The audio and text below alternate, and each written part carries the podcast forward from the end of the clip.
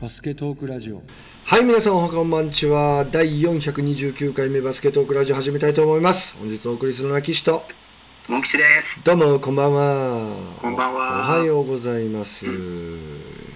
そうですね、日が変わってしまい日がました。変わりました。今、7月28日火曜日0時28分31秒32秒というところでございます。ご前様。はい、久々ですけれども、今日はモン吉何を教えてくれるのかな？そうですね。うんまあいくつか、うんえー話題にしたいことがあるので、順番にお話ししていこうかなと思うんですけど、うんうんうんまあここ最近の日本バスケにおけるうんニュース、一番のニュースといえばやっぱりあの馬場雄大選手ですね。選手ね。NBL、うんオーストラリアの、うんうんうんうんうんうん。はい、メルボルンユナイテッド。メルボルンユナイテッド。おー、強いの？えっとですうね、ん。まあ、5度の優勝を誇る名門っていうふうに紹介されてたんですけど。なんか見てると1993年とか1997とか古ーとか思ってたんですけど、うんうんうん。1993、1997その後が2006、2008はその後がですね、うん2018あ。はあはあはあ。18 2年前は優勝してるんですよ。おおすごいね。で一部なんでしょ？え？一部。そうですねはい、ね。うんうんであと2019、20年、うんうん。まあ、去年昨シーズンはレギュラーシーズン4位でうん。プレーオフのセミファイナルで優勝したチームに負けちゃったのかなこんな感じだそうなんですよ。強いじゃない。うんうんうんうんでまあどうしてここでねうん NBL なんだろうかっていうところなんですけどね、うん。うんいわゆるあの馬場選手のなんていうんでしたっけあの間に入るエージェントかうん。の人がオーストラリアの方なのかオーストラリアに強い方みたいなんですよね、そのきっかけっていうのもあるそうです、うん。おおなるほど。ううん。ん、あとはオーストラリアリーグにおいてのそのアジア人枠っていうのがあるんですよね、うん。で実際 NBL には外国人選手枠が3名、うん。うん。プラスアジア人選手枠1名っていうのがあるんですけど、うん。ただしこれは契約できる人数っていう意味でうん。うん。オン・ザ・コートのルールは存在しないんです、なるほど。うん、うん。だからアメリカの選手4人3人取ってうん。あとアジア選手1人取ってうん。オーストラリア人は1人だけっていうのもありってことです、ありやねんな。うんまああれですよねオーストラリアってまあ世界4位とかそのぐらいだったと思うんですけどえ、そんない強いの？オーストラリア。違いますあ違う17位だ4位は女子だ間違えたえっ、ともともと大男が多いイメージがあるので、うんうん。わざわざその海外人の外国人枠でうん。日本が今まで取ってるようなでかい選手をわざわざ取るというよりは、うん。多分スキルのある選手とかうんうん別にビッグマンとして活躍する選手を取る必要もないっていうのもあるのかもしれないですよね。うんうんうんまあアジアからアジアからそのでかい人を取る必要がないだけで外国人枠でもしかしたらね、うん。そういう選手を取ったりしてるのかもしれないですけど、うんなるほどね。うん。そうですね。あ。まあ英語は喋れるようになってんでしょうからね。もう早いよねやっぱ若い子の習得って英語。多分ね、まあ喋ってる姿見たことないからね。俺も見たことないけど。わかんないですけどね。うん。うんうんうんね、どのぐらい活躍するんだろうな。んなあ。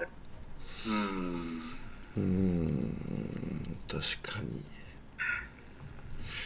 なるほど。比江島選手もそういう一部の近くのチームにいたってことやんね。そうです、ブリスベン・ブレッツっていうチームで、うんうんうん。真ん中よりちょっと下ぐらいのチームだったんですよね、確か。なんかちょっと素人的には振るわなかったのかなっていうイメージで帰ってきたんかなって思ってるんですけど。あ、比江島選手ですか？そうですそうですあ、比江島選手はもう本当そうですね。うん。もうプレータイムもなんかもらえなくなっちゃったし、そうみたいね。もう正直戦術とかそういうコミュニケーションがなかなかうまく取れないってはっきり言い切ってますからね。ああそうなんや。うん。うん。まあ、馬場選手はね、その辺、コミュニケーション大事だな。うん。コミュニケーション能力もともと高いですもんね。うんうんだってインタビューとか大学生の時からしても、まあよくあんなに堂々と、うんうん。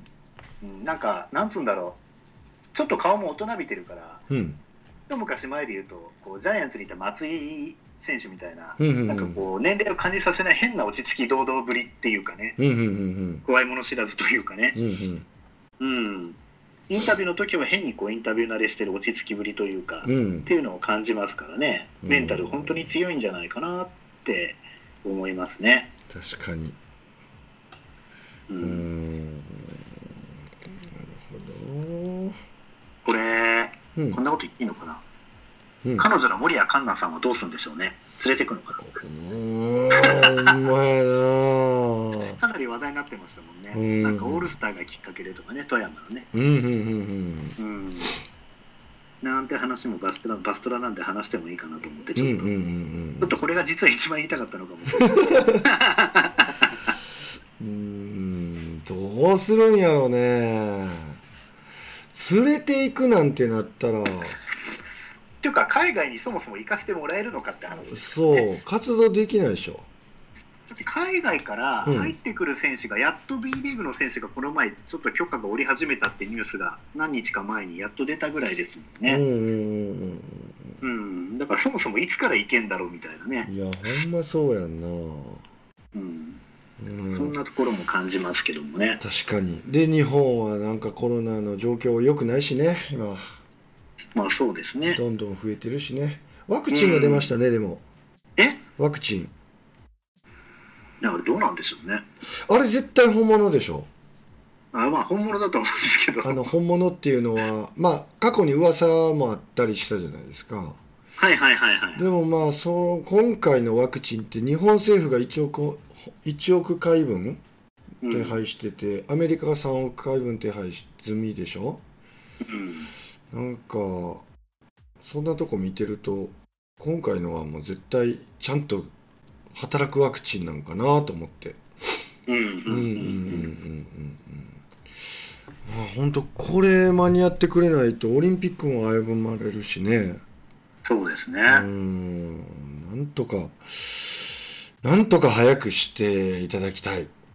うん。うん前から言ってるようにワクチン遅いぞっていうのがあったんで。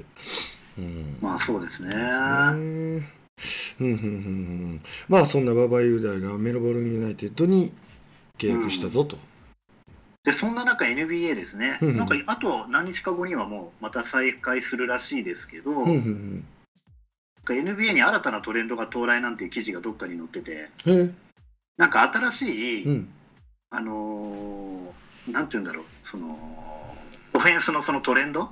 ほう。どんなの？要はあの5人全部がオールラウンダーっていう。はいはいはいはい。これを、えーっと実践したのが、うん。えーっとあそこです。ヨキッチのいるチームです。ナゲッツか。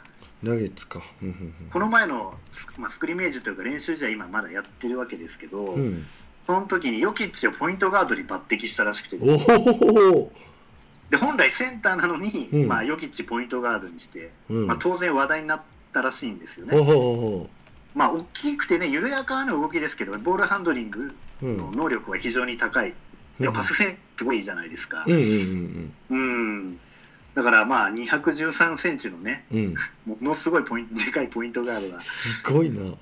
うん、で他の先発メンバーも、うん。えっ、とボルボルもいるんですよね。はいはいはいはい。あのボルの息子218センチとかね、うんうんうんまあ、こんな選手なんかもボルボルもでも何度かプレー見ましたけど動画とかで、別にゴール下のプレーやるわけじゃないから、うんうんうんうん。でランニングプレーでスリー打ったりとかしますからね、うんうんうんううん。んだから本当になんて言うんでしょう。もともとはそのガード陣のコンディション調整の問題でヨキッチをポイントガードで使うっていう奇策みたいな形にはなっちゃったらしいんですけどうん。でもやってみたら結構うまく機能したっていうような。うん。うん、ちょっと前まではそのゴール下にいる選手がゴールから離れてスリーポイントを決めるっていう、うん。うん。まあ、ストレッチ4とか。うん。あるいはもうストレッチ5がもう当たり前みたいな感じになってきたわけですけど、うんうん。うん。まあ、さらにそれに磨きをかけてゴール下にいるはずの選手までオールラウンダーになっちゃうみたいなね、なるほど。うんうんうん。まあ、どうしてもね、あのー優勝準優勝をずっと続けてるチームのそのバスケットがトレンドになるっていうねうん。うん流れがありますから、うんうんうんまあどんどん進化していってるんだなと思って。うんほんまやね。日本がやっと今年からね、うん。ゴリゴリのセンターのチームっていうのが B1 からはちょっと減ってくるかななんて思ってたら、うん。うん、アメリカは今度また一個先の方へ進み始めたというようなね。さすが。うんどうなんだろうねこれ。本当にそうなんかなって分からへんところよね、そういう選手がいて、まあ、たまたまっていうかね、うんうんうん。うん、それでこういうメンバーだからこういうバスケができたっていうだけでね、うんうん。それを真似しようとしてもっていうのは当然あるでしょうし、うんうんうん。今度は200 2メートル10センチ以上のポイントガードを今度世界で育てなきゃいけないとかね、それはそれでまた性格的な向き不向きもあるでしょうし、うん。まあね、これが定着するかどうかというとまたうんちょっと違う話なのかもしれませんけど、うん。でまあそんも、なニュースもまあ、移行段階として進んでいくのかもしれないね。うん。まあでもとにかく今ヨキッチがもう本当中心になっちゃってる感じしますよね。うんうんうんニコラヨキッチか。うんちょっと前まではねあのアテトクンボとか、うんまあその辺が話題になること多かったですけどね、うんうんうん MVP 的な感じで。うんでも本当次々ねしかもアメリカ人じゃない選手とかでやっぱこういうのが出てきてうんうんやっぱアメリカだけじゃないなっていうのが、うん昔よりも強くなってきた感があるんですよね。確かにうんね。うんアメリカもうかうかしてられないと思うんで、ほんまやで。うん面白いですよね。確かに。うんうん、で、うん。日本の方はっていうと、うん。えー、とこの前、うん。あの B1 の選手がね結構 B2 に行ったりとか、うん。まあ、外国人選手なんかが結構多かった印象あるんですけど、うんうんうんこれ実際のところですねうん。どうなってるかっていうとえっ、と B1 から B2 へのその移籍人数として、うんうん。その B2 のチームでその要は B1 から一番多く選手を取ったチームっていうのが群馬なんですよね。ほう7名。7名。えー、と新潟から上田選手名古屋から葛西選手ガードの。で栃木から山崎選手と田原選手。うん。で外国人で島根のクエリ選手秋田のジャスティン・キーナン千葉のマイケル・パーカー。これで合計7人ですね。おー群馬すげえな。で2位がね越谷アルファーズなんですよ。うんうんうん5名。うんうん大阪あの元ストークスにもいたあの大阪から、えー、と畠山選手、はい。あと B コルにいた、まあ、ビーフマンドットエグゼ。うん。うん、あのホールモネ・アレックス選手。うん。であと大阪エベッサに行ってた長谷川智也選手。うんこの人本当はもともと大塚商会だったんですけどね、うん。うんうんだからまあもう一回元サヤみたいになりましたけど、うん。それと元ストークスでもあるアイザック・バッツ。だっつね。あと滋賀からグレイグ・ブラッキンズですね、うん。これで5名。うん。うんで3位が、えー、と3チームぐらいあるのかな。うん。仙台。うん。仙台がまあこれ移籍っていうかレンタルなんですけどね。笹倉玲樹、アルバルクから。であと川崎のインサイドの鎌田選手と富山から、えー、と帰化選手であるジョシュ・ペッパーズですうんね、うんうんで山形が誰取ったんだっけな。えっ、とあブレックスにいた栗原選手と,、うん。えー、と山形にいた、えー、あ違う山形で三円にいた柳川龍之介選手。うん。うんあと京都にいた鶴田美宇選手ってインサイド195センチぐらいある選手ですうんね、うん。うん、あとは愛媛か愛媛。が、えー、と琉球からユージン・フェルプスっていう外国人控えの外国人選手かな、あと広島から島根って形で渡り歩いてた坂田当選手いいシューターですね。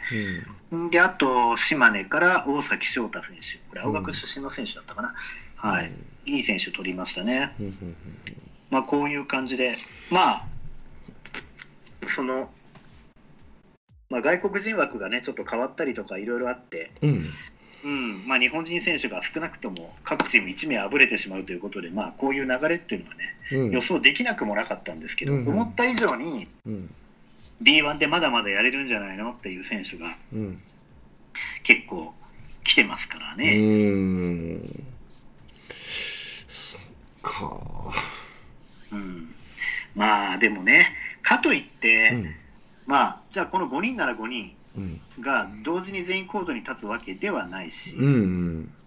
うん、群馬だって例えば山崎選手と田原選手2人ともガードですからねこれうん2人同時に出るってことはあんまりないでしょうから、うんまあ、スタートにいる5人っていうことだけで考えると、うん。まあ、どんな流れになるかわからないですしね、うんそれこそガードナー選手みたいにこう1人で2人分ぐらいの活躍するような選手がいると、うん。ね、いくら B1 選手が増えたところでっていうことも中にはあるでしょうし、うんうん。うんまあ、あと怪我人とかいたらその辺の流れも一気に変わりますからね、うんまあね。うん。まあ、なかなかこの辺は。ただ重要な面としてやっぱ昇格できるかできないかっていう面ですから、そういう意味では B1 ライセンスを取れそうなチームうん。が結局強くないと、うん。まあ、まあ意味がないというかね。まあまあまあ。け結果は変わらない結局それは比例してんのかな？まあ、群馬なんかは、ね、いつもプレーオフギリギリでって感じで B1 ライセンス持ってんのにみたいなとこでしたからてね、で仙台も最初は B1 にいたわけですから、うんうんうんうん越谷は B1 ライセンス持ってんのかな？なんか持ってないような気がするんですけど。うん。うん越谷アルファズか。そうですね。だから茨城は当然持ってますからね、うんうんうんもうスタジアムもねすごい新しくていいの水戸にできましたし。うんうんうんスタジアムというかアリーナですね。うん。うん、なるほど。うん、まあどうなんでしょうね。練習とかもどの程度やってんでしょうね。うんうん。うん。偏りはあるんかな？偏りですか？うん。えっと全然取れてないチームがあったりするんかしら？あーまあそうですね。B1 から取ってないチーム青森とかは取ってないでしょううね、ん。青森とあとは FE 名古屋とか香川あたりは取ってないんじゃないかなと思います。うんうんうんあとは当然あの B3 から上がってきたばかりの佐賀とか。うん。うん。うんあと奈良あ奈良はでも2人取ってるな、うんうん、かストークスもね今野選手と福田真央選手取ってますしね、うん。うん。そうですね、全く取ってないチームっていうのは、でも2、3チームぐらいじゃないかな、佐賀と、あ3チームか、佐賀と福岡とうん。香川と、ああと青森、4チームか、うん。うん。4チームだけゼロに、うん。なるほどあ FE 名古屋は1人取ってんだ、富山の松山選手ね、えうん、まあ、新しい選手ですからね、ーうんうんっていうところでございますね。うんなるほど。う、うん。ん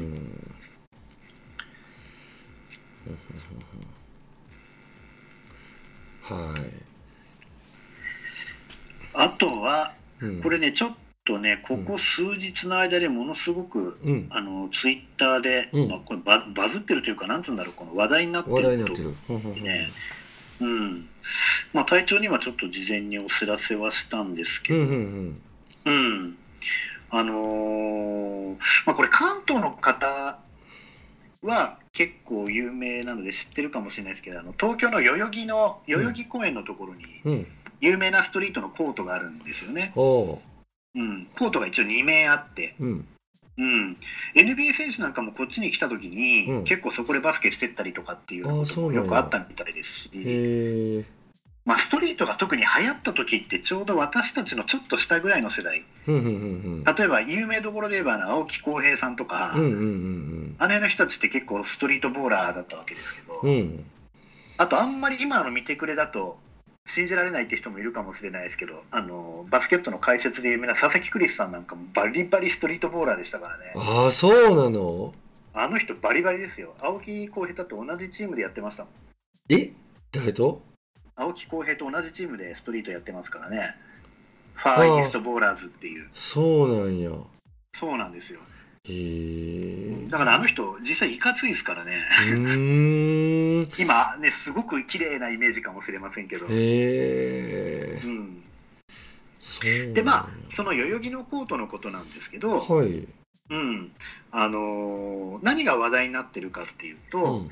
まあある方がですね、うん。まあその平等にバスケを楽しむ場が増えてほしいんだけど代々木のその公園のバスケットコートっていうのはなんかこうローカルルールがあってですね、うん。片方のコートは5対5専用みたいになっていうて、ん。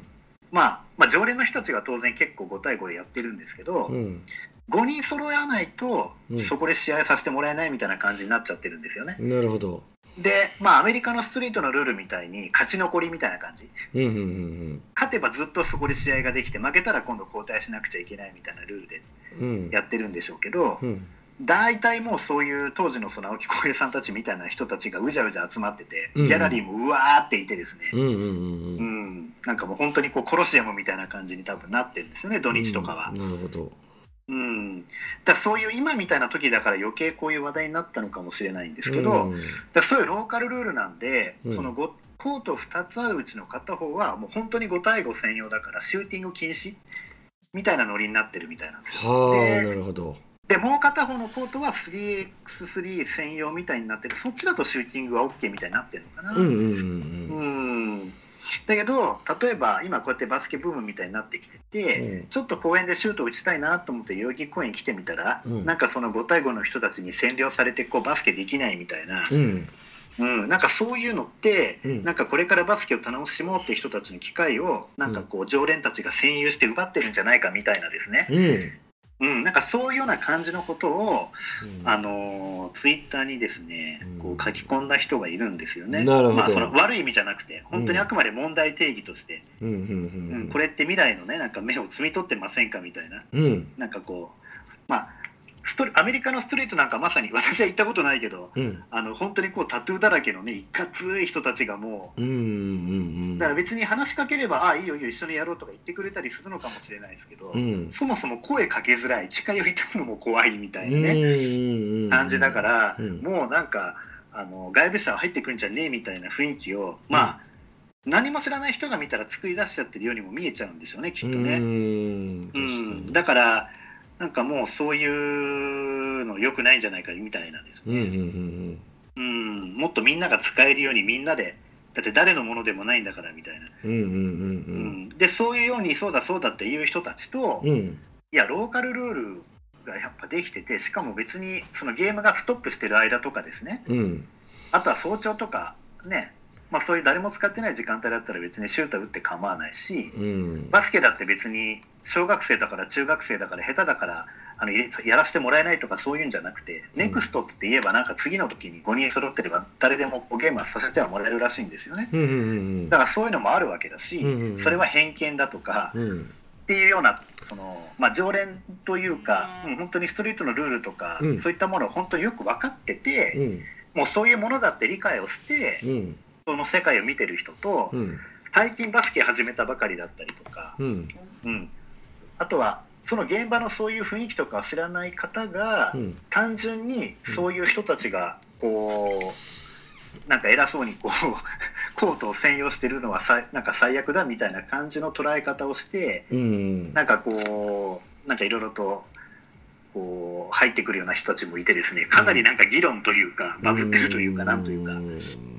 感じになってるんですよね。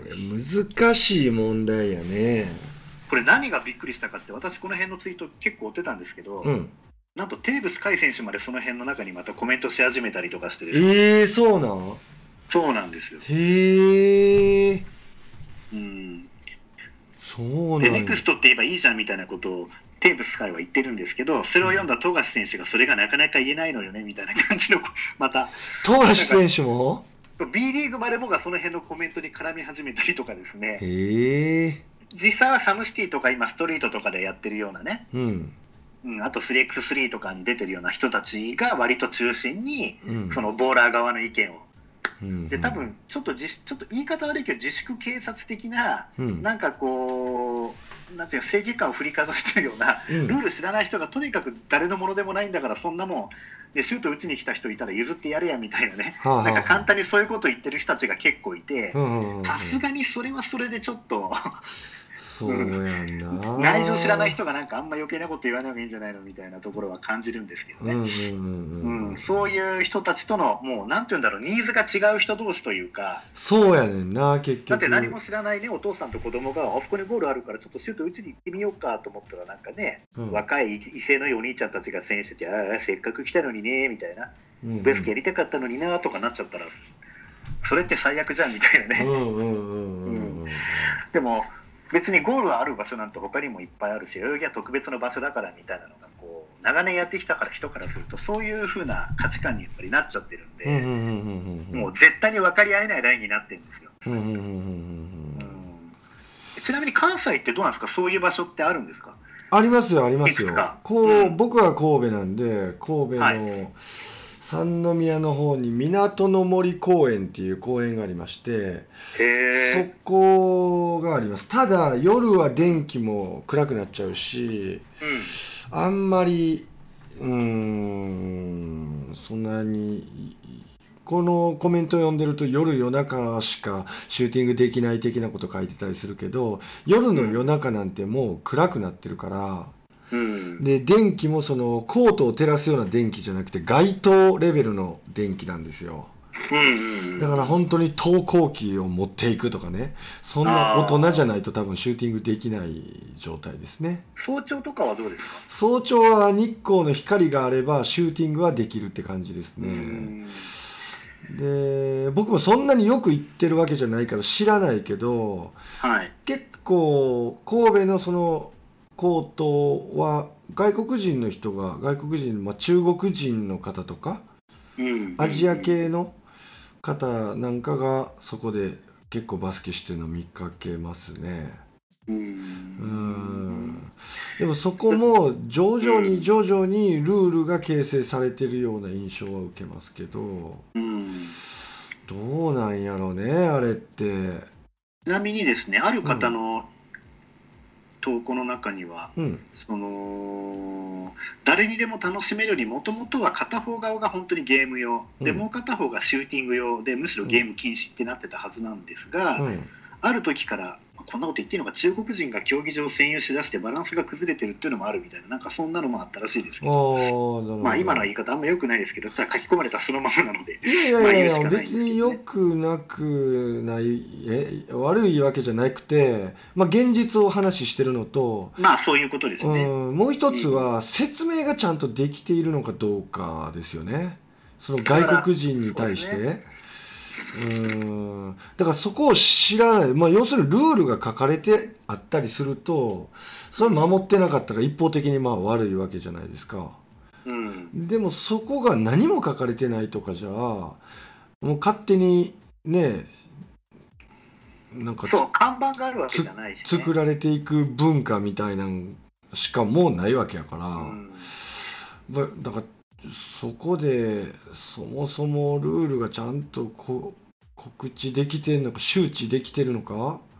ううんんそこは甚だ怪しいとこですよね。ううんん言うても公共物やから本当にこうまあねえどっちが正しいのってこう争ったりしたら公共物やからやっぱそうなんですよ。り乱で使わないとってなるしうんでもそんなことしてたら本当に本質的にバスケット楽しめんの？それでっていうふうにもなっていきかねへんから。その楽しみ方も人それぞれだからそうそうそうそうそうやね。難しいんですよね。う。ん。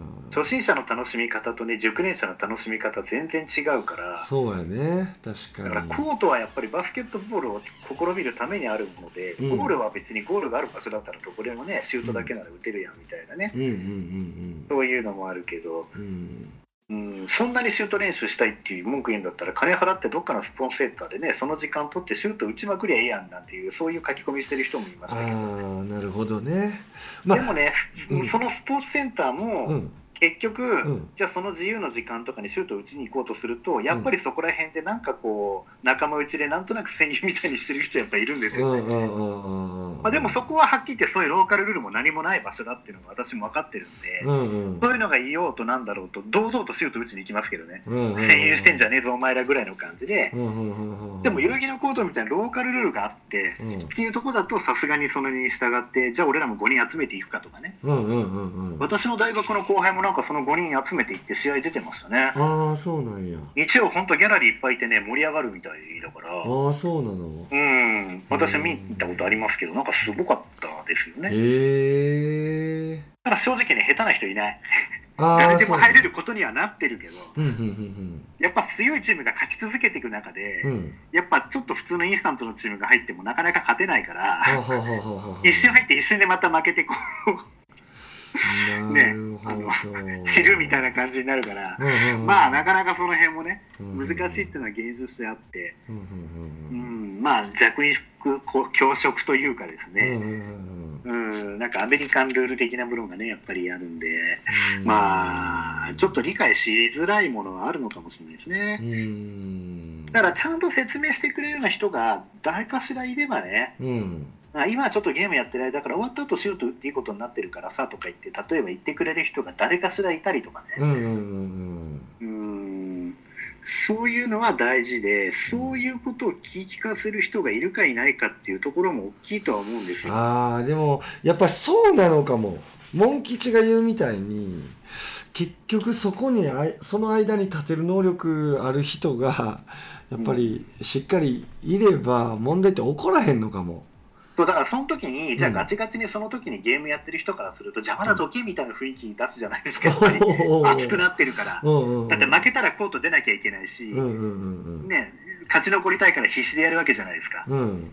うん、多分ストレートだから実際のねあの体育館よりも荒いバスケットのはずだし、見てても怖いし、うん。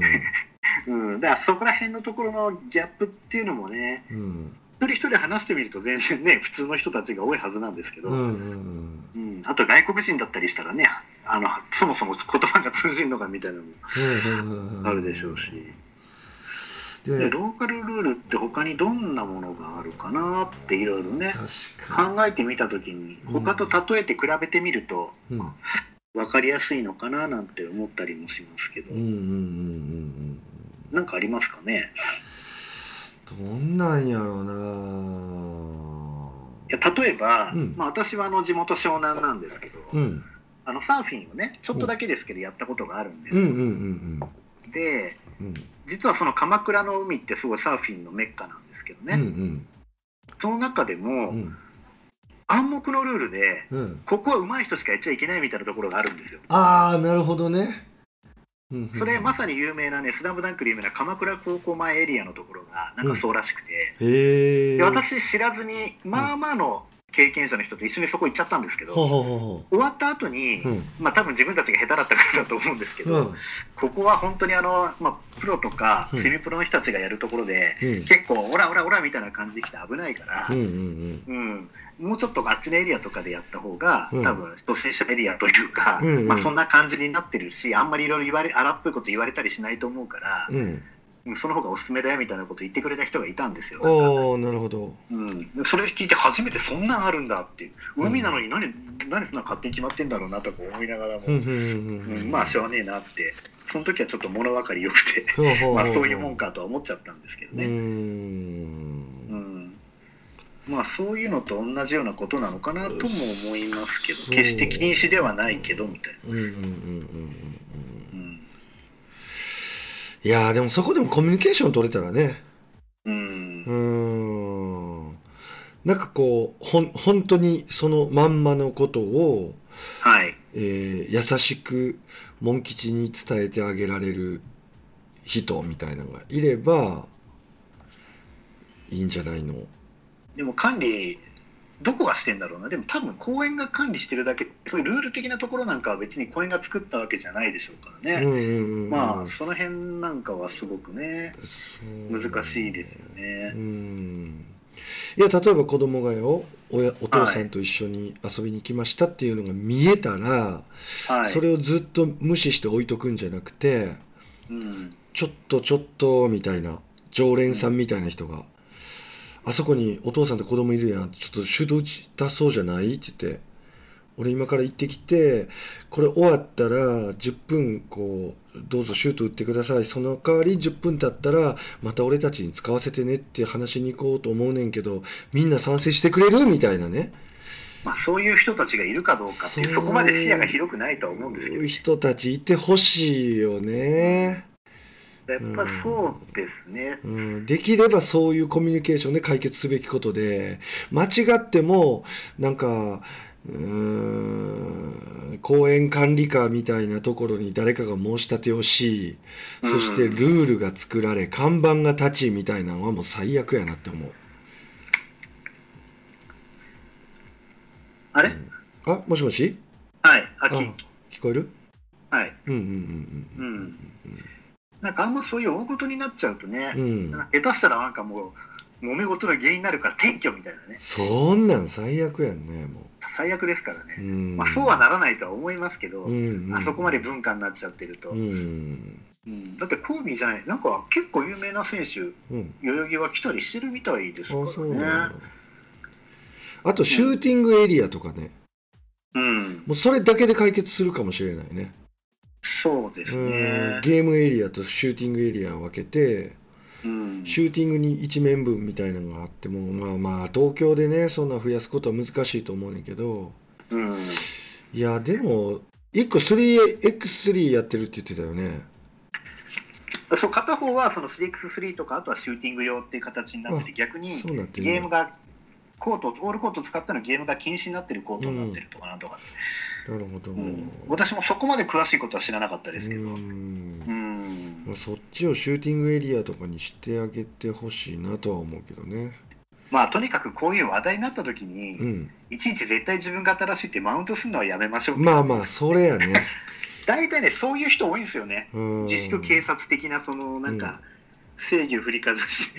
なんかうんうん。うんお前はこうでこうだから間違ってるみたいなうん。ねでしまいにはただの喧嘩になってるっていう。うん。もうそれ最悪。これはもうね見苦しいんで、うん。あの本当にねやめてほしいなと思いますけど、うん。うん。なんか分かり合うというよりもなんかただ自分が勝ちたいだけの最後戦いになってるから、うん。大体こういうツイッターとかで揉めてる人たちって。うん。うん。うん誰か一人がそういうことは分かります。でもここの部分は分かるけどここの部分はちょっと納得いきませんとかね、うん。なんかそういうようなやり取りが普通にできる人だったらね、うんまあそれやったら成果とかがありそうやけどね。答えうんに近づけそうやけど。そうですうね、ん。非難ばっかりしとっても何も出てこへんからな。まあただ面白いね。あの、うん。うん正確な答えっていうのは絶対導き出すことはできないけどうん。こういうことって往々にしてあるんだろうなって思った。そうですね、まあ、あとはこんだけバスケのことがやっぱり話題になるっていうのもまたね、うんうんうんうん。うん。まあ、今みたいにコロナで十分にバスケできない人たちが、うん。うん。普段は体育館でねシュート打てる子が打てないから外に打ちに来たらこんな感じでなんていうような。うん。そういうこうちょっといつもよりもうんそのバスケもしくはシュートが打てないってことに関してうん。不満を抱えている人が多いから余計にこううん。だって普段は普通に練習があって体育館にいればむしろもういいよってぐらいシュート打てるわけじゃないですか。でも今そうじゃないから余計公園に集まったりとかするみたいで。だ私の知り合いも都内とかでいろいろこうバスケの、まあ、運営してる人たちいるんですけど、うん。朝とか公園に行くと大体知ってる子たちがシューティングしてたりもするんですけど、うんうんでも一部必ずゴミをですね散らかして帰るなんか輩がいるらしくあて、あもうそれ最悪。うん、でその知り合いの子たちはそれを片付けたりしてて偉いななんて話を聞いたんですあけど。ーそれこそ自粛警察的に動いたらいいのに。いや本当ですよね。そういうことをちゃんとやってほしいなっていうところですよね。そう、ううん。なるん、ほど。だからまあね、いろんなこう話題が出てきましたけど、うんうんうんううんん、まあ私はねちょうど 3x3 よく見始めたのでね、うん。そういう外でのバスケっていうのも楽しみっていうのもちょっと最近すごく肌に感じるようになってきてるんで、うん。うん、ちょっとねその辺のストリート的なのもまた見に行ってみようかなと思ってて、うん、やっぱり体育館で、うん。まあちょっと言い方的に変ですけど綺麗なバスケットを、うん。まあさまあ、させられてきたってちょっと言い方よくないけど、うん。こうしてきた私たちからすると、うん。うん。こんなのもありなのとか、うんうんちょっと新鮮なんですよね。うん。うんでやっぱり細かいスキルってストリートの方から結構ね広がってきた感強いじゃないですか。うんうんうん今じゃコートの中で使うのは当たり前になってたけど実はストリートボーラーたちが広めてきたものが今になってやっと認められてきたうんチャラいだなんだってあまり認めてくれる人いなかったと思うんですよ当時意外と、うんうんうんうん。こんなの5対5じゃ通用しないとか、あうん、だそういうのが今むしろね、うん。もう YouTube でそういうのみんな見て勉強するようになってきてるし、うんうんうんうん、だからねむしろ今となってはなくてはない文化っていうものになってると思いますからね、うんうんうんうんまあ、だからこそこういう揉め事も起こるのかもしれないですけど、うん。うんこういうコートがねもっといっぱい残ってくれるといいなと思ってて。ほんまやな。でも本当にゴールはあってもコートがきちんとあるっていうところってうん。例えば東京だと駒沢公園とかにもあるんですけどあれでもどうだったかな？片面だけだったっけな？片面がいくつかあるような感じだったかな、あと行ったことなくてでも行きたくて憧れなんですけど沖縄にすごい有名なのありますよね。アラハビーチでしたっけ？あの北谷町にあるあのあ海辺にあるあ北のゴールのよく写真によく上がってくる。豊浜ビーチやったっけ？なんかそうなんじゃん豊浜。豊浜でしたっけ？うん。豊浜ビーチっていうのか、アラハビーチっていうのかわか両方両方なのかわからないですけど、ね、あそこもなんかもうコートが、うん。ね、ババーっと、ね、あって。ね並んでてねたくさん。え。そうそうそうそう。行ったことあるわ。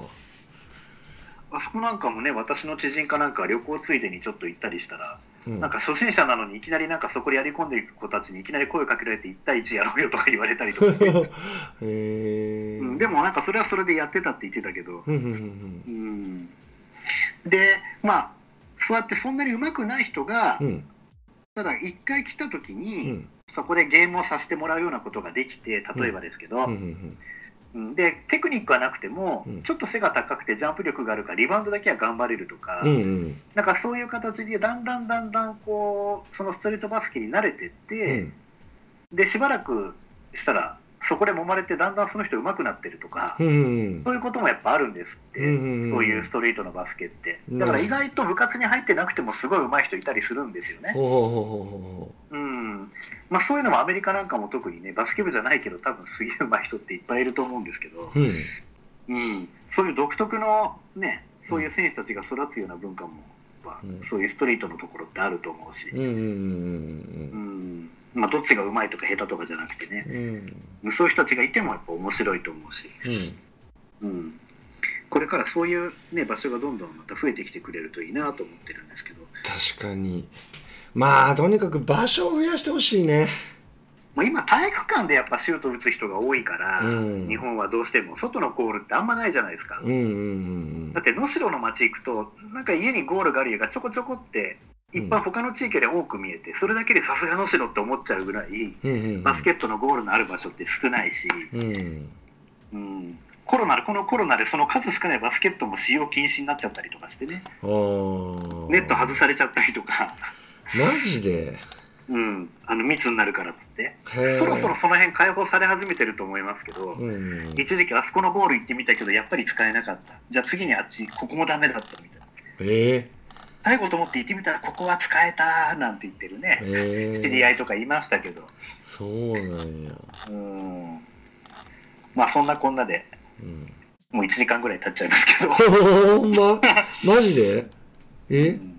50分ちょっとか。あーまだ43分。大丈夫。あそんなもんか。ううんんまあ今ねちょっと珍しいバストラではちょっと取り上げる内容としては珍しいかもしれない。ですうんね珍しい内容です。これちょっとただ本当に結構有名なストリートボーラー &B リーガーまでちょっとこの辺の騒動に絡んでたので、うんうんうん。まあ、絡んでたってほどじゃないにしてもねコメントしたりしてたので、うんちょっと話題取り上げさせていただきましたけどね。に面白い。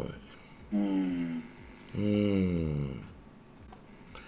なるほどまあ、あとは、えっとそのストリートにつながるかなんていうか 3x3 のね私が応援してるビーフマンドットエグゼ、まあ、私はクラブに入ってるんでうん。あの公開練習のお誘いなんかもよくメールが来るんでねうんうんうん見に行ってもうここのとこ2回見に行きまして、うん。うん、すごく面白かったんですけどうん。やっぱりその B リーグに招集されてる選手っていうのはもうちょっと B リーグの練習がね各チームで練習が再開され始めてうんてですね、うん。うん、だんだんみんなこう抜けてっちゃうんですけど、うん。まあ、そうなるとまた新しいメンバーがこう入ってきたりするんですよね。はい。うん、でその中でですねすごくあのビーフマンドットエグゼに新しく入ってきた選手でうん。すごく注目これからされるんじゃないかっていうようなうん。選手がちょっといるのでおおご紹介しようかなと。お願いします。はい。うん。えーっとですね、うん。まあ、まだ練半分練習生なのか、でももうホームページにも載ってるから、チームにも加入したでいいと思うんですけど、うん。拓大のですね、うん。選手が2人入ってきてましおて、お拓大っていうと、あの今までは、うん。あの平選ガードの平選手と、うん。あと荒川颯選手がいたんですけど、うん。まあ、2人とも、まあ、僕は B チームの B リーグのチームに、多分今、もう合流しちゃってるんで、うんうん、なので、まあ、多分新しくまた、その後輩を迎え入れたんだと思うんですけど、うん。うん、まずね、拓大の新キャプテンのですね、うん。杉野選手、うんうん四日市工業からうん。拓大に来てる選手なんですけど、うんうんうんまあ、この選手、まあ、去年、拓大のゲームを実際リーグ戦見てて、もう試合スタメンで出ててですね、うん。まあ、194ぐらいあるのかな、まあ、そこそこバレもあるし、シュートも、まあ、どっからでも打てるしっていう、うん。うん。まあ、器用な選手、うん。うん、ですね。この選手、だから拓大でも、まあ、今年一部に上がってるんで、うん。まあ、リーグ戦どうなるか分かんないですけど、楽しみですし、そうですね。で、もう一人、この選手が私ね、すげえなっていうふうに感じたんですけど、うん。えっとですね、マスコ選手、マスコ匠選手っていう選手がいるんですよ、2年生。うん。うん。うん。この選手、全国的にはあのあんまり有名じゃないんあの福岡でね、ベスト4ぐらいに行ったことあるぐらいのうん高校出身、郵政高校っていうのかな、これ。うん、出身なんですけど、183センチなんですけど、うん。もうね、いちいちふわってものすごい飛んで、軽くガーンってダンクしちゃうんですよね。へえ身長は？183センチ。183うんドリブルで加速してってカットインの時にそのままブワってこう一気に飛んでガーンってダンクするっていうでスリーも打てるしステップも上手だしバックステップとか含めて、うんまあこういう選手すごく多くなってきましたけどね、まあ、なかなかね拓大というか大学自体がそんなに練習できない中で、うん。うんまあ、ビーフマントットエグゼはやっぱディフェンス厳しく練習しているのと、うん。まあ、当然 3x3 なんで当たりも激しい、うん。うん、そういう、まあ、ある意味大学のバスケに向けての自主トレをこのプロの 3x3 チームでこうやらせてもらってるぐらいの感じなんだと思うんですけど、この選手は去年は私見に行った時には出てなかったような気もするので、うん。ほとんど。だから今年あたりから、ね、去年のスタメン選手何人か抜けた分彼が出てくるんじゃないかなと思ってるんですけどね。なるほど。あのマスコってこれ、えー、と利益の益っていう字に子供の子。これでマスコ選手っていうんですけどね、うん。この選手は、うん。まあ、公開練習の時に動きを見てて誰あれと思って。うん。ビーフマンのそのマネージャーの方に聞いたら、うん。マスコ君って言うんだよって教えてくれて、へえパッと思ってホームページ見たら拓大の2年生で、ううんん、楽しみですよ。うん。うん。やっぱこうやっていろんなね、スキルを磨く方法がありますよね。うん要するに、このオフシーズンをどう過ごすかっていうところがね、すごく大事だって話を、前どこかでさせてもらったと思うんですよ。うんあのー日本はやっぱ年がら年中トーナメントがあって、そうやってスキルをこう徹底的に磨く期間っていうのがないから、はいまあ、ちょっと悪く言うわけじゃないですけど、こう全国のね、高校の有名チームなんかはどこももう遠征ばっかりですよね、常にね。う。んうんうんうん、だから、ね、スタートの選手とかはとにかく実践経験たくさん積めるけど、うん。他の選手たちってなかなかこう、ね、プレータイムがしかも限られたりしてたら、でそんなに試合も出れないし、体力落ちちゃうし、スキル練習が必ずできるわけでもないしっていうような、うん。うんまあ、実練するにもね、まあ、あんなハードの練習の後で疲れてるだろうしみたいな、いろいろこう難しいとこあると思うんですけど、うん大学になるとね、オフシーズンっていうのはやっぱありますから、うんうん、このオフシーズンで思いっきり遊ぶっていうのも一つかもしれないし、体を作る、あとは、ね、スキルトレーニングをひたすらする。うんうん。やっぱり対人練習するにはすごくね、3x3 っていいと思うんで、うんボールが違うとはいえ。うんだから荒川選手なんかは、あのーその公開練習行った時にちょっと話をしさせてもらったりしてるので、普通に声かけて大丈夫だから、アップの時とか。へえで、やっぱりね、すごい 3x3 の、普通のボールからうん。ちっちゃくなって 3x3 のボールになる分にはいいんですって。ああそうなの？だから先にその7号のボールで練習した後に小さいボールに変わる分にはいいんですって。あそうなの。だけど 3x3 ボールを扱ってからうん。7号ボールに変えるとちょっとやっぱ違和感があるんですって。ああだから小さいものから大きいものに変えるときっていうのはやっぱなんかちょっと重く感じちゃうというか、うん。大きい大きく感じちゃうから、うん。ちょっと手元が狂いやすくなるんですって。なるほどでで私も 3x3 とそれ両方ボール扱ってプレーする時あるんですけど、うん。やっぱねそれ同感なんですよ、うーんあそうなうん、ちょっとちっちゃくなる分には逆にそんなに打ちにくく感じないんですけどうん。重さは変わらないとはいえ中学の時の6号ボールから7号ボールに変えた時にボールを重く感じますよね、はいはいはいそういう感覚にやっぱなるんですよ。へえだからちょっと休憩時間中なんかは荒川選手はうん。あの普通に7号ボールも持ってきててそこでこうボールついたりとか、うん。ボードにボール当ててこうボールの感触をまたちょっと元に戻すっていうかなじませるとかしてうん。やっぱ 3x3 の練習ばっかりしちゃった時に7号ボールの感覚を忘れないような工夫をしてましたね。そうなんやこれねちょっとこんなちょっとしたことでもうん。あのやっぱ公開練習でこう身近に話しかけもできうん。ちょこっと話話聞くこともでき、うんうんうん。目の前で練習見れるって結構面白くて、うんうんうん。貴重な経験になりますね。だから 3x3 に興味ある方は応援してるチームとか気になるチームがあれば、うん。公開練習とか結構やってるとこあると思うんうんで、見に行くと面白いと思いますね。うんえ実際どんなことやってんの ?5 対5とは違う練習してるわけ？ビーフマンなんかは、うん。あの女子と男子両方いるんで、あのーまあ、コート、まあ、半面ずつで別々にアップしたりする時もあるんですけど、うんうん。まあ、その時の人数にもよるんでしょうけど。うん。5対5とか1対1なんか男女混ぜてやったりしてましたよ。え？だからビーフマンの女子が強い強さの秘密はここにあると思いますね、ああそれは絶対そう。うん、だでも男子の練習になるかしらって思っちゃう。からそこはあの、そういうもんでそれある意味男子は多分そこは対人のスキル練習ぐらいのつもりなんだと思いますよ、うんうんうんうんうん。でその後男子と男子同士でやるときはもう本当のガッチンコのガッチンコっていうところですけど、うんうんうんうんううん。ん。でも本当女子なんかも吹っ飛ばされそうになったりとか。えー。めっちゃスキルでこうあの振り回されたりとか、うんうんうんうん。あ男子選手がディフェンスしててふ振り回されるってこと？ああその男子選手がオフェンスをしてて女子がディフェンスをやってて振り回されちゃったりとか。当然そういうとかも普通にギャーとか言いながら一生懸命ついてったりとかしてますしね。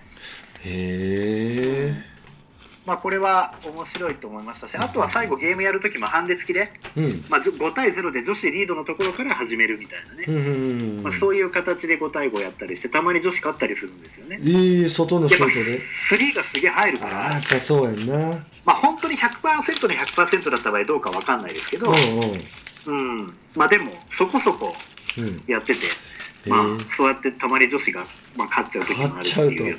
すげえなうん、面白いですねやっぱね。女子やっぱ3入るしモーションが速いから。うんうんうんうん。うん。さすがに抜かれるのかっこ悪いからちょっと抜かれないようなことも意識しながらシュートブロックどうしようかなってところでパッてクイックで打たれちゃうとうん。やっぱりあっという間で打たれちゃうんでブロックできないっていうのはあると思うんですようねんなるほど。だけどホールモレアレックス先生なんかは、うん。もう女子がレイプ行ったところ普通にバーンってブロックして 容その辺赦容赦なくやったりしてましたよ。ほうほうほうほう。うんそうですね。あとはねこれ私初めての経験だったんですけど、うん。あとはそのビーフマンの選手たちと一緒に体を動かすみたいなのもあったんですよね、うんうんうんでそれ一緒に 3x3 とかやらせてもらえるのかなと思ってうん。行ったんですけど、うん。基本的にはやっぱりねあのファンイベントみたいな感じだったので、うん。うん一緒に運動会やるみたいなね3チームに分かれて、はいはいはい。うん、ただその運動会の内容が意外とハードでうん。借り物競争みたいな感じでこうまずパーンって 3, 3, つ3つの色に分かれて。うん。で紙に書いてるものを見たらそのスクワットでこう30秒耐えるとかうん。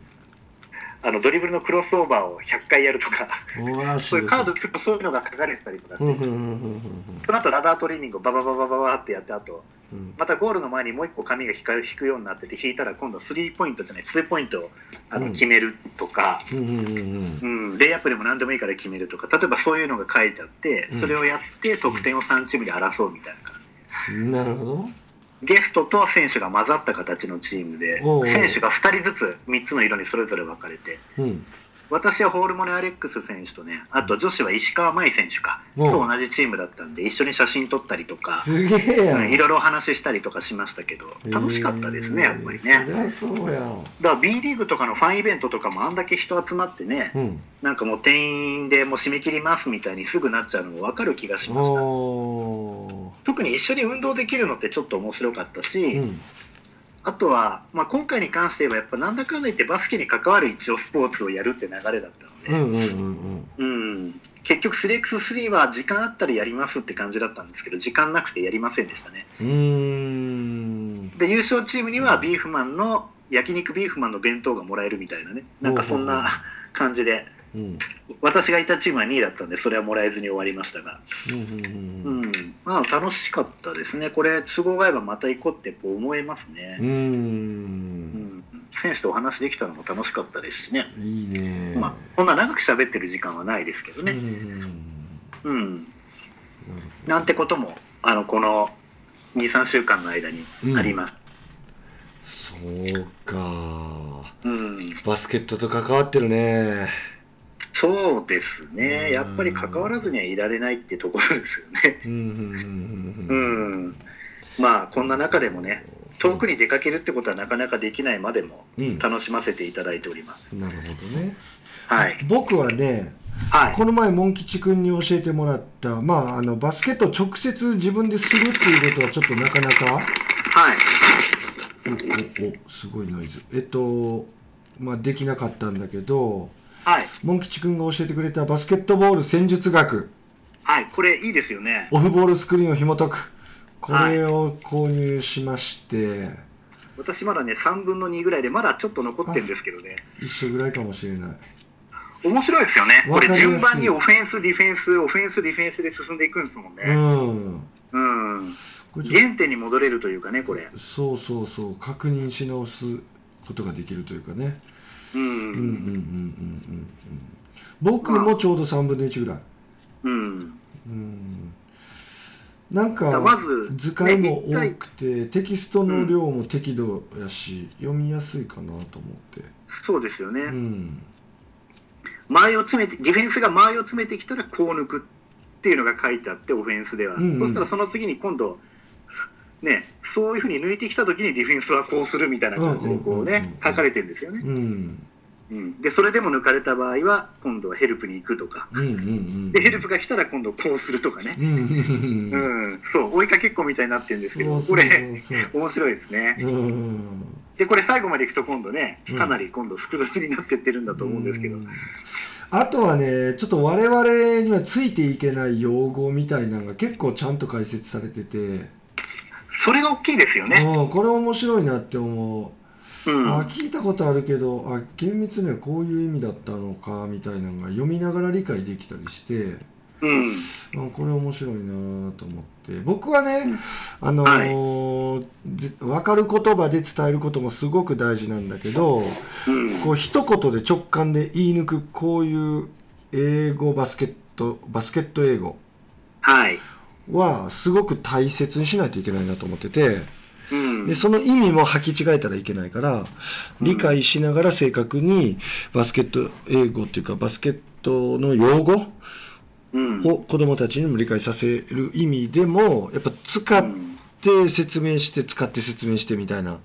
うんうん。そのうちにちゃんとこうその用語をつた使って表現できる、うん。うん、圧倒的に早いしね、うん。そうですね。ん。そういうふうにまあそういう言葉は使わなくていいみたいなね、うん。えー小池百合子さん攻撃してる人ぐらいすごい言われる時もあるんですけど、うん。オーバーシュートってなんやとかね、うん。まあ、そういう方もおられる中僕はねそういう言葉を大事にしてる方なんでこの本はすごく役に立ちました、ねこうん。れはすごくそろそろ第2弾が8月に出るらしいのでね。早く読まなきゃというね。ねえこれ1って書いてる。ベースボールマガジン社からですね。あそうなんだ。はい。えーっとあ本当や。ベースボールマガジン社や。うん。うん。まあこれはちょっとおすすめですよっていうこと一つとはい。あともう一つはえっとほらコロナの影響で、えーいろんな大会なくなった中幻の大幻の大会プロジェクトうんっていうプロジェクトを前も紹介しましたけれどもこれやっぱりすごく好評でございます。はい。で数にも、まあ、受注生産になってるんですけど、ある程度数にも限りがあるので、うんえっ、と、まあ、ご入り用の方いらっしゃったら、パワーハウスオンラインストアを検索していただき、えーもう幻になってしまいましたが、T シャツや、その大会記念商品なるものを販売しておりますので、ぜひというところを案内したいと思います。はい。うん。今日のところはこんなところですかね。あと最後にあのこの前、あの登場していただいたあうんの岸誠さん、うんうんうんうん。ちょっと LINE でいろいろやり取りしてたんですけど、うんうんうんうんなんかねボランティアの方のフェイスブック見てたら、うん。うん。審判派遣してたんですよあ、そうなの？え？だからボランティアで審判も派遣してるんですかって聞いたらやってますよと。え。で審判の勉強する場所も提供する意味があると。ー。うんうんうん。そういう意味合いでらしいです。だから頑張りたくてあと学びたいっていう人がいても、なかなかそのハードルがね高いけど、うん。うん、まあ指導体制も作って皆さんレベルが上がればいいなと思ってるなんてことで、うわあ、それすごいな。そうなんですよへねえ、兵庫県ジュニアクラブ委員会も紹介してもらいたいわ。だから急遽なその多分子供たちのために急遽ねうん体育館を取れて、そういう大会をちょこっとした感じで開くってなった時にうんうんうん。なんかそういうのでうんねうん。頼んで来てもらったりなんていうのもあるのかもしれないですああ、ねいいですね。公式じゃないけど、んでもちょっと公式ぐらいちゃんとはやってほしいみたいなね、うんうんうんうんうんううん。ん、そういう時なんかにこう頼んで勉強した人がもうそんなんでもう喜んで吹きますよってもちろんそういう人もいますよね。うん。場数は踏みたい。要するにうん。やっぱり順番になっちゃうから登録してこうね、うん JBA とかだと。うん。うん。だからそういうの以上にたくさん吹こうと思ったらこういったところでもいくらでもなんていうね。すごい。それは本当にバスケの発展にも底上げになるん素晴らしい。そうたまたま、うんそう関西スポーツボランティアのフェイスブックのページにうん審判がなんか派遣してどうこうって出てたんで、ええと思ってえうんいやってボランティアちゃうんじゃないのなんて思ってそこが気になったんで、つい聞いてみたくなったいやいや、お金払ってでも来てくれますよ、皆さん。うん、うん。そうだから必要やもんだって。ってうあん、いいですね。それすごくいい。岸さん、すごいな。うん、ねなるほどびっく。りしちゃってこれはちょっと言わずにはいられなかったので、うんちょっと最後に、うんはいありがとうございます。えー、こんなもんかね、今日は。そうですねあとはもうね少しずつバスケできる環境ができてきたんでね、うんうん。ちょっとウレアもねウィンザーペイントでちょっと新調していただいて、うんうんうん新たな気持ちでですねうん。ですバスケね。ットを楽しんでいただいてはいかがでしょうかという、ありがとうございます。はい、さて、皆さんも429回目のバスケットオークラジオを楽しんでいただけましたでしょうか？本日お送りしましたのは岸と。モン吉でした See you next time. バイバイ。バイバイ